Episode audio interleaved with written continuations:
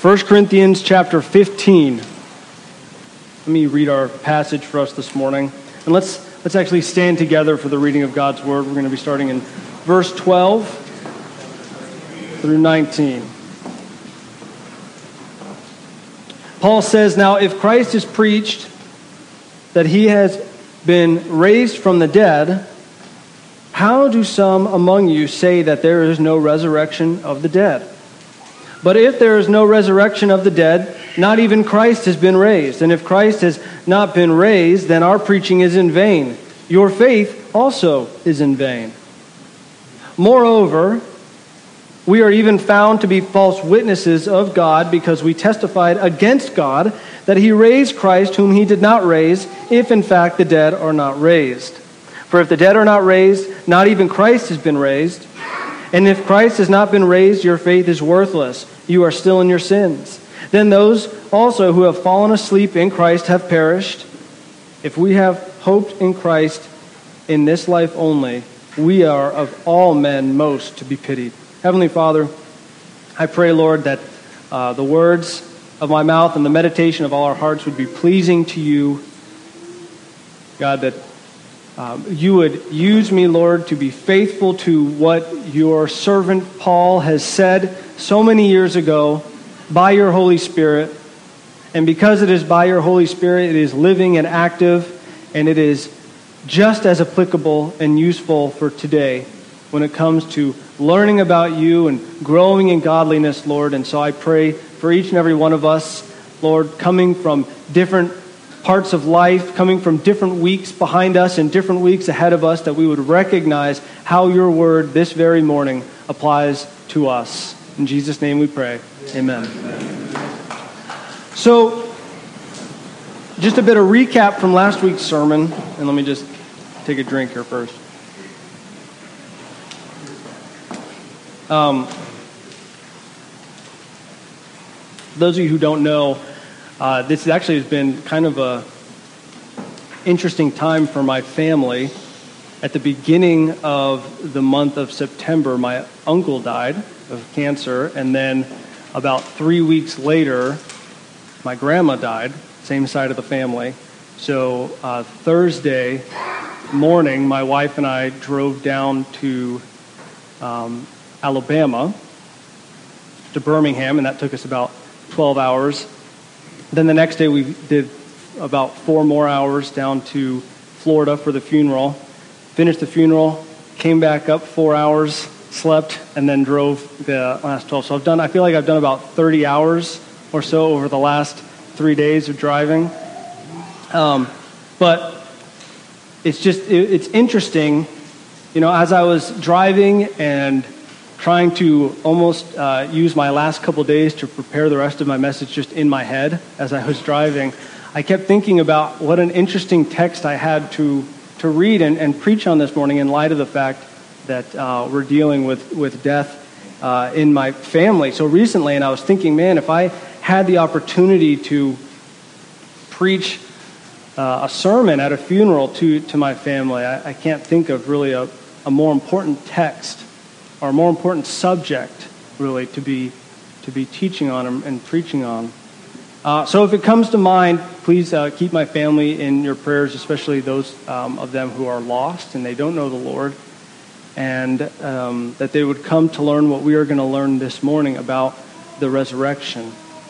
Last week, Pastor Keith gave us some undeniable proofs from God's Word about Christ's resurrection based on what Paul had said in the first 11 verses of the chapter that uh, Paul had seen Jesus after his resurrection. So Paul had a personal experience, and there were other eyewitness accounts as well from the church. There were multiple eyewitnesses. Those who could even speak to the resurrected Christ even in that day, as the Corinthians had gathered together, some maybe even being in that church, because uh, as we know, there were many Jews who were dispersed over the Roman Empire who would have been in Jerusalem during the Passover. They would have uh, experienced the uh, death of Jesus. They, many of them probably would have experienced the resurrection of Jesus as well. And then they would have returned uh, to places like Corinth and churches in Asia Minor where synagogues were already set up. So these uh, people who had seen the resurrected Christ are now dispersed throughout the Roman Empire and able to speak as an eyewitness.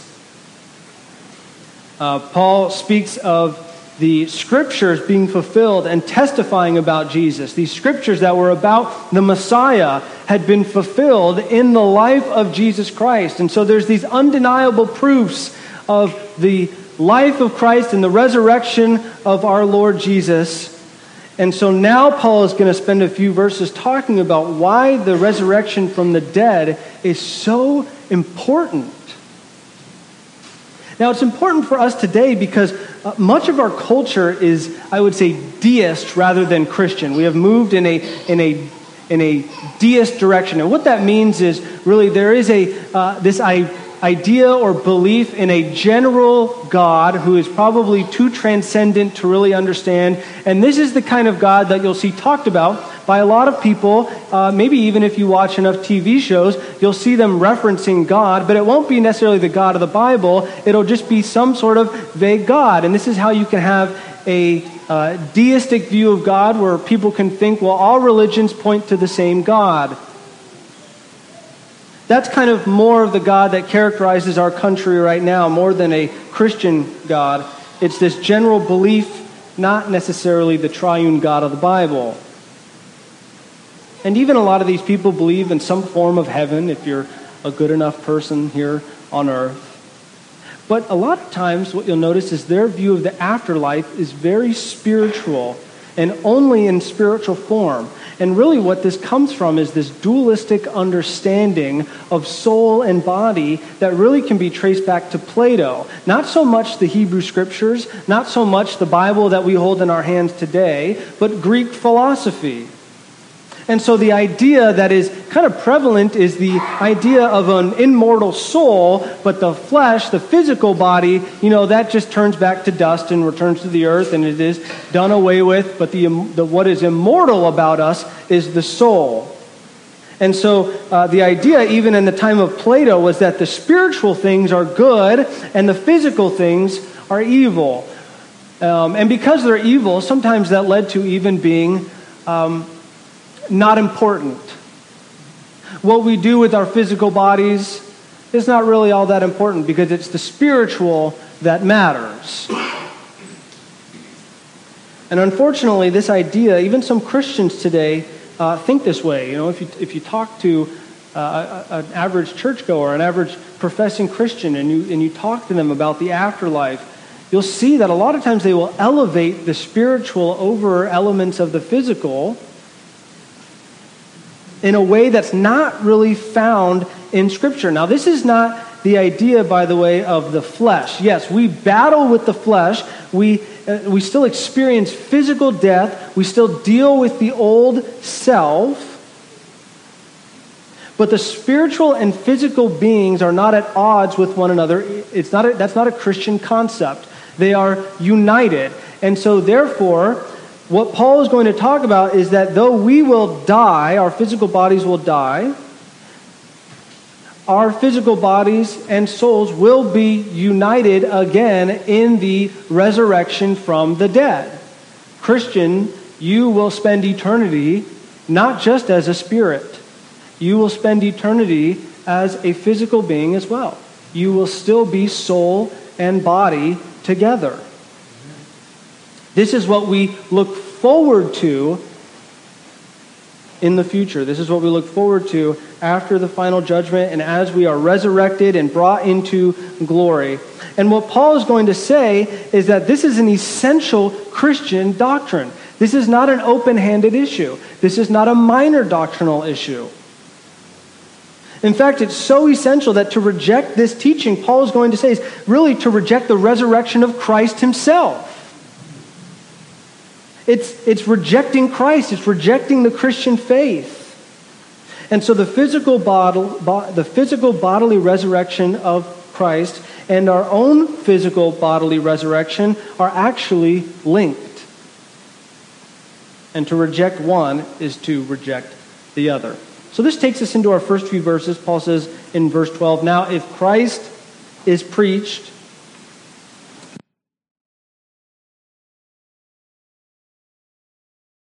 dead. But if there's no resurrection of the dead, not even Christ has been raised. And if Christ has not been raised, then our preaching is in vain. Your faith is also in vain. So he says, if there is no resurrection from the dead, then Christ himself has not been raised from the dead. Paul is confronting this contradiction within the church. See, they believed that Jesus had raised from the dead, but some believe that the rest of humanity would not. And really, this kind of goes back to this influence that separated the physical and the spiritual. In fact, you had some heresies that believed that Jesus um, really was not united to his physical body, but was really just a spirit, and his physical body was more like a shell that he had to walk in and deal with for a number of years. And what he was raised from was he was raised spiritually, not physically. And this is a heresy that was back then. It's a heresy still now that people believe. And what Paul's saying is if, if that's true, right, that, that you, your body, will not be raised from the dead, then you cannot be contradicting yourself by saying that Christ's body was raised from the dead, because the two go hand in hand. It is the essential nature of Christian doctrine, and the rejection of this will corrupt the church. This is why Paul says if Christ isn't raised from the dead, then our preaching and faith is in vain. And then the word vain here it's, it's spiritually empty. It's worthless. And we'll talk about what the word worthless means later on. But this here, this vanity, is it, um, it, it, it, has, it has no value to it. It's a waste of time. All our ministry, all our hope is worthless without the resurrection. It's discredited. It loses all value.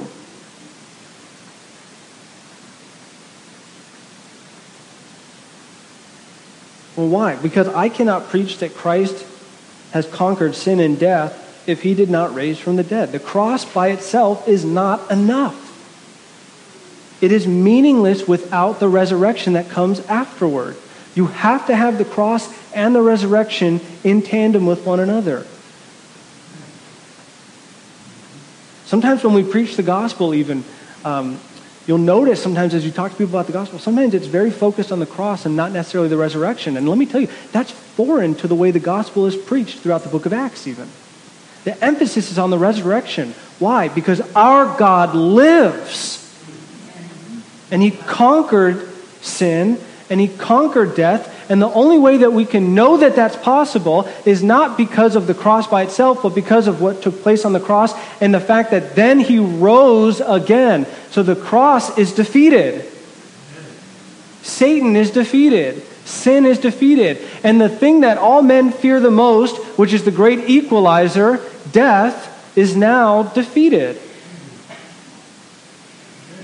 And the reason why this is important is because a dead God is no God at all.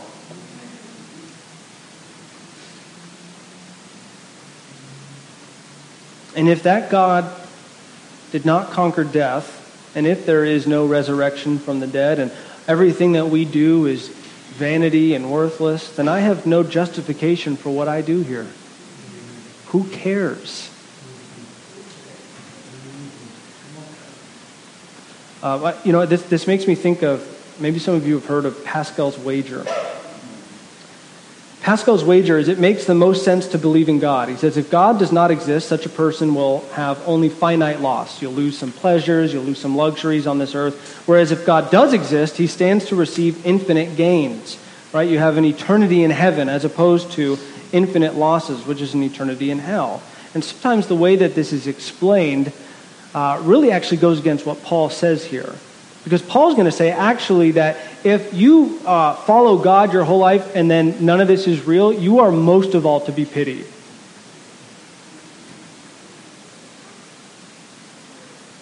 Paul does not think this way.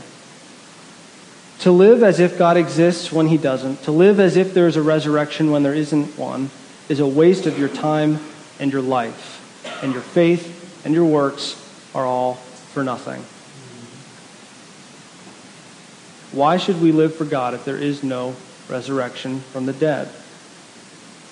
Why instead just live for my own good pleasure? Well, Paul's going to take this even further, and he says in verse 15, Moreover, we are even found to be false witnesses of God, because we testified against God that he raised Christ, whom he did not raise, if in fact the dead are not raised. So now what Paul's saying is he, he doubles down. He says, not only is our preaching in vain, not only are our works for Christ in vain, but on top of that, we're liars. Whenever we preach the gospel, we are bearing false witness and lying about who God is and what he has done through Jesus. Jesus is just a man who died. There is no gospel, and that makes us all blasphemers and liars. And so Paul says that if there is no resurrection from the dead, then we actually testify against God. We are false prophets. But we worship a God of truth, do we not? The Bible says that liars and blasphemers will have their, la- their part in the lake of fire. They will go to hell. So this is not a simple matter of misrepresenting God. And what I should say actually is it's not a simple matter to misrepresent God. It's a fearful thing. We must get God right. We must understand God correctly.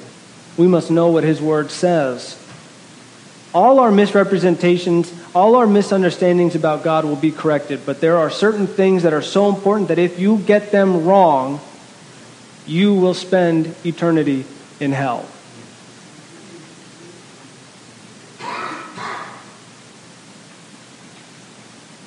And this then leads into the last few verses here. Verse 16, he says, For if the dead are not raised, not even Christ has been raised. And if Christ has not been raised, your faith is worthless. You are still in your sins. Then those also who have fallen asleep in Christ have perished. If we have hoped in Christ in this life only, we are of all men most to be pitied. So again, he says, he, he repeats what he says earlier. In verse 16, he repeats what he says in verse 14. If the dead are not raised, neither is Christ. If people are not raised from the dead, then neither was Jesus of Nazareth. Right? Jesus was fully God, but he was also fully human.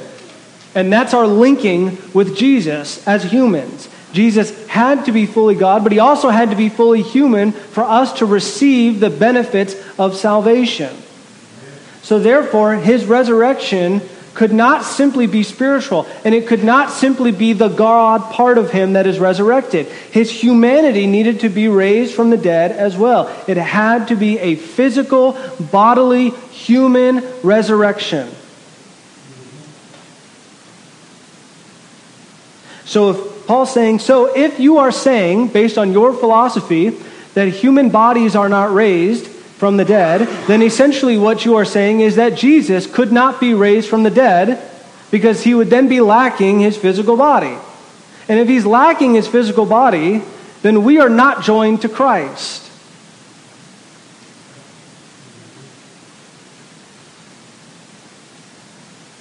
And so here are the consequences that Paul lays out. First, he says, Your faith is worthless. It means powerless here. It's unfruitful. It cannot save you. Now, now, let me step back a bit. This idea of our faith not being able to save us. See, faith is a beautiful gift, but it has to be placed in the right things. You have to have the right object of your faith. There are plenty of faithful people throughout this world who do not have faith in Jesus Christ, and their faith is powerless, it's worthless. It will not get them into heaven it will not get them eternity. Our faith has to have the right object, and the object of our faith has to be the one who conquered sin and death through his resurrection.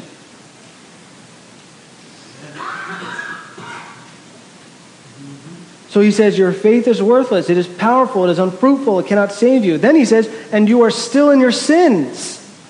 If Jesus did not physically raise from the dead, his humanity is still dead and there is no new creation, which means that you cannot become a new creation. And what that means is you are then stuck under the headship of the first Adam. You are still in your sins. And you will face God's wrath. And this leads into his last consequence. And you who die in Christ will still perish. This is what he says in verse 18 Those also who have fallen asleep in Christ have perished. It means that your death will be no different than an unbeliever. You are condemned and you will suffer God's torment.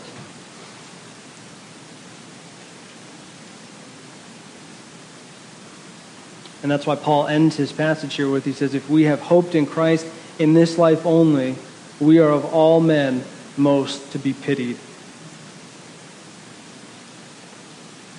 I was trying to think of an illustration for this in the car ride, and actually something that came to mind was um, the Buffalo Bills. I'll, I'll catch you up. The Buffalo Bills, right? What are they known for?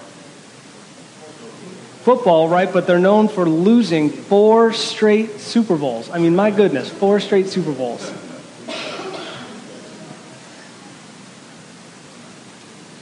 There is nothing worse than having hope and confidence and coming up short. Now, here's what I mean. And this is why I was using the Buffalo Bills. Does anyone remember who came in last place those four years? No. No. Everybody remembers this team that had all the confidence in the world that they would be unstoppable. And they failed year after year after year. And who had it the worst? I would say was probably the fans. Because year after year they had hope and confidence that their team would pull through and there would finally be something to celebrate in Buffalo. And year after year, it came up short.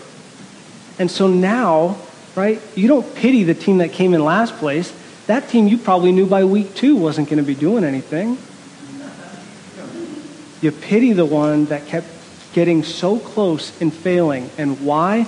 Because every year they saw the hope and the confidence, and they were so convinced it'll finally be our year. It can't happen twice in a row, it can't happen three times in a row. It couldn't possibly happen four times in a row. And the hope was dashed. In fact, they're so pitied that ESPN made a documentary about how sad it was that they lost four years in a row and how sad it was seeing this, this city have to deal with it. There's nothing worse than having hope and confidence and living according to that hope and confidence only to come up short. That's why Paul says, you know, just like the Buffalo Bills, a life that has no hope because there is no resurrection, it's a tragic joke. And those are the people who are most to be pitied. See, without the resurrection, all our hope is lost. Everything that we are confident in, everything that we are working for is worthless and for nothing. But the worst part about it is that we lose in the worst way because we're so convinced. If there is no resurrection, then we are most of all to be pitied because our Savior is a failure, our God is a liar, and we have been made to look like fools. And there is nothing more pitiful than a fool who is doomed to failure because of his own foolishness.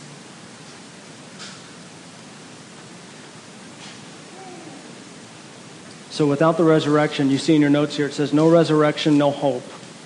Right? Without the resurrection, there's no hope for salvation. There's no hope for eternity.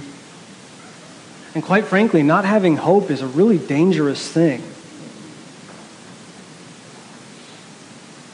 Most of us can probably look at times in our lives where we've been hopeless. And it probably wasn't the hopeless times that led us out of the darkness. In fact, being hopeless probably led us deeper and deeper into darkness.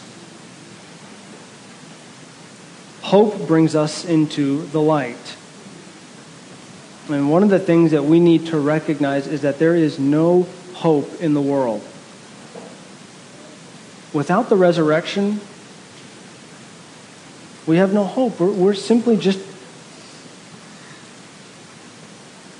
we're simply just products of this world with nothing to look forward to. Without the resurrection, we might as well eat, drink, and be merry, for tomorrow we die. Without hope, without the hope of the resurrection, you end up getting doctrines like evolution. Because you have to make sense of why there's no purpose, why there's no hope for you. And this is what people are being taught. This is the secular worldview and the, the lack of hope that's being taught in, our, in schools to our children that you are a cosmic accident in a world that has no hope and doesn't matter. But at the same time, then they'll tell you, but you're special.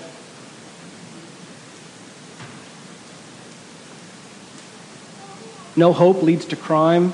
No hope leads to divorce. No hope leads to suicide. No hope leads to abortion. Because people are desperate for hope. And people can become so desperate for hope that they will literally claw and cling at anything that might offer it, even if it's only momentary. And what they need is to be told about the resurrection. So here's some application for us. First, first, proper theology is essential in this case. We must know God rightly. We must know Him correctly if we are going to have hope, if we are going to know the resurrection. And to do that, we must know His Word. Right? Those with poor theology are much more open to attack. They're much more, much more open to these false ideas and false doctrines that are being taught in Corinth. By the way, there's nothing new under the sun. The things that are being spread in Corinth and were believed, the cultural syncretism, the doctrinal issues, we see the same things today. We've seen it throughout history. Those with poor theology are more open to attack, and they'll think wrongly about God, and many of them will then teach wrongly about God and will lead themselves and others to hell. Mormonism, Jehovah's Witnesses, the prosperity gospel, the emergent church movement, liberal Christianity, they all have bad theology, and they all began because of bad theology and lies about God. So we need to have a right understanding of God based on what His Word teaches. His Word doesn't teach that we're just going to be spirits for all eternity and there'll be, there'll be no physical resurrection. His Word teaches that because Christ was raised bodily, we too will be resurrected bodily from the dead for eternity. But a lot of times people aren't interested in theology. And many go to churches, in fact, even some probably come here and they just want to feel good, or they think that theology is too much and just want some behavior modification, or they just want a list of A, B, C. Give me something to do, give me some self help, and that's not enough. That will not save you. We must know God, we must know His work, we must believe the gospel. We must understand that we are dead in our sins that we can only be made alive through the death and resurrection of Jesus Christ. We must believe in the resurrection of Jesus Christ. We must believe in the resurrection of his saints. It's not optional, it's not a minor issue. Now, we talk about it a lot in this church. We do. And so I'm confident that as Pastor Keith and I come up and preach week after week, and as we get together on Wednesday nights or as we get together on Friday nights, you've been hearing about the resurrection. You've been hearing the gospel. But you would be surprised that when you see these surveys that we get uh, online of the survey of evangelical Christians throughout the country, do you believe in the resurrection of Jesus? Was it a bodily resurrection? The amount of people that will say no. And yet they'll sit in church week after week and they'll sing the songs and they'll hear the word being preached and they'll think they're saved, but they don't know the truth. They don't understand the resurrection. And here's the thing our actions then follow our theology. If you truly believe the gospel, then your life will be characterized by this hope in the resurrection. And if you hope in the resurrection, then your life will look drastically dedicated to Jesus Christ. Does that make sense logically, right? I mean, we're tracking with that. If we have hope in the resurrection, if we have hope in who Jesus Christ is and we actually believe that, then everything in our life changes. Everything in our life becomes about that because you live for what you hope for. I could do another sports analogy there. Because I know there's some people who are so invested in their sports team, and I know this from firsthand experience um, with Raider fans, especially, that if the Raiders lose on Sunday, you have guys that don't show up to work on Monday. Their hope is invested in the wrong things, but our hope is invested in the right things. But that means just like the you know the uh, ridiculous Raider fan, we need to have our lives so dedicated to that which we hope for. Because nothing else matters. But for a lot of us, I'm concerned that we don't actually believe this. For a lot of us, we have a life that is dedicated to self more than anything else. We don't preach the gospel to anyone. We don't sing songs on Sunday mornings. We dread Bible study, or we skip out on the prayer nights. Communion is meaningless. You're not paying attention to the sermons. You're a hearer of God's word, but not a doer. Week after week, you come in, you hear the message, but it never actually changes you, it never actually impacts you. You hear it, and then you just continue on with life as usual. You're inconsistent and you're coming on Sunday mornings. You aren't dedicated to a local church. You don't serve. You don't tithe. You don't take counsel. For many of us, our problem is that we deny the resurrection of Jesus Christ by the very life that we live. For a lot of us, our life and the way that we choose to live shows that we don't actually hope in the resurrection, that our hope is in the world, that our hope is in the schools, that our hope is in education, that our hope is in our work or in our retirement, or our hope is in our family, or our hope is in uh, you know, a beautiful house and a beautiful car, success. Our life and our action is the denial of the resurrection that we claim to believe.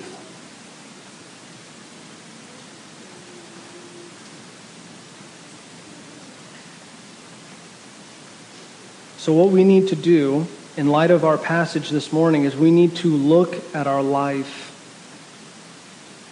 Examine your life. Examine your heart examine your mind, but also examine how do you live and think day to day? And where do you honestly put your hope? When you go through financial crisis, where do you put your hope? When you go through an unexpected flat tire, where do you put your hope? When you go through a crisis with your kids, where do you put your hope? When you live in the unsurety of what tomorrow will bring, where do you put your hope?